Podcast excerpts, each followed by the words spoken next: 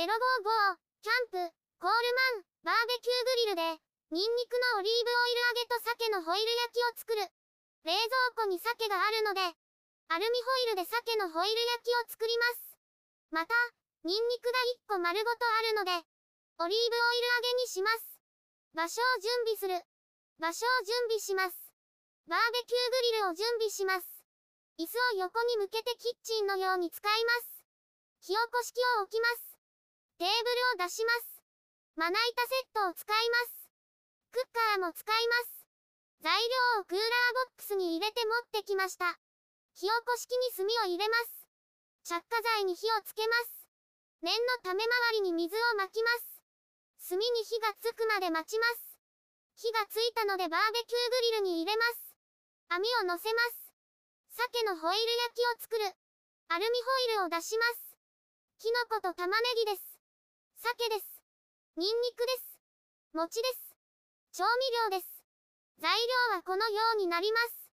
アルミホイルを20に出します。玉ねぎを入れます。キノコを入れます。鮭を乗せます。アルミホイルでくるみます。大きさが足りなかったので足します。このようになりました。グリルに乗せます。ニンニクのオリーブオイル揚げを作る。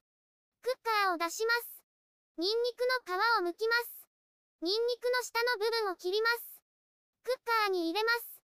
全部剥き終わりました。オリーブオイルを1センチメートルくらい入れます。塩を入れます。アルミホイルで蓋をします。グリルに乗せます。野菜スープを作る。もう一つのクッカーでスープを作ります。クッカーに水を 200ml 入れます。グリルに乗せます。餅を入れます。数分後、餅が柔らかくなりました。野菜スープの素を入れます。混ぜます。完成です。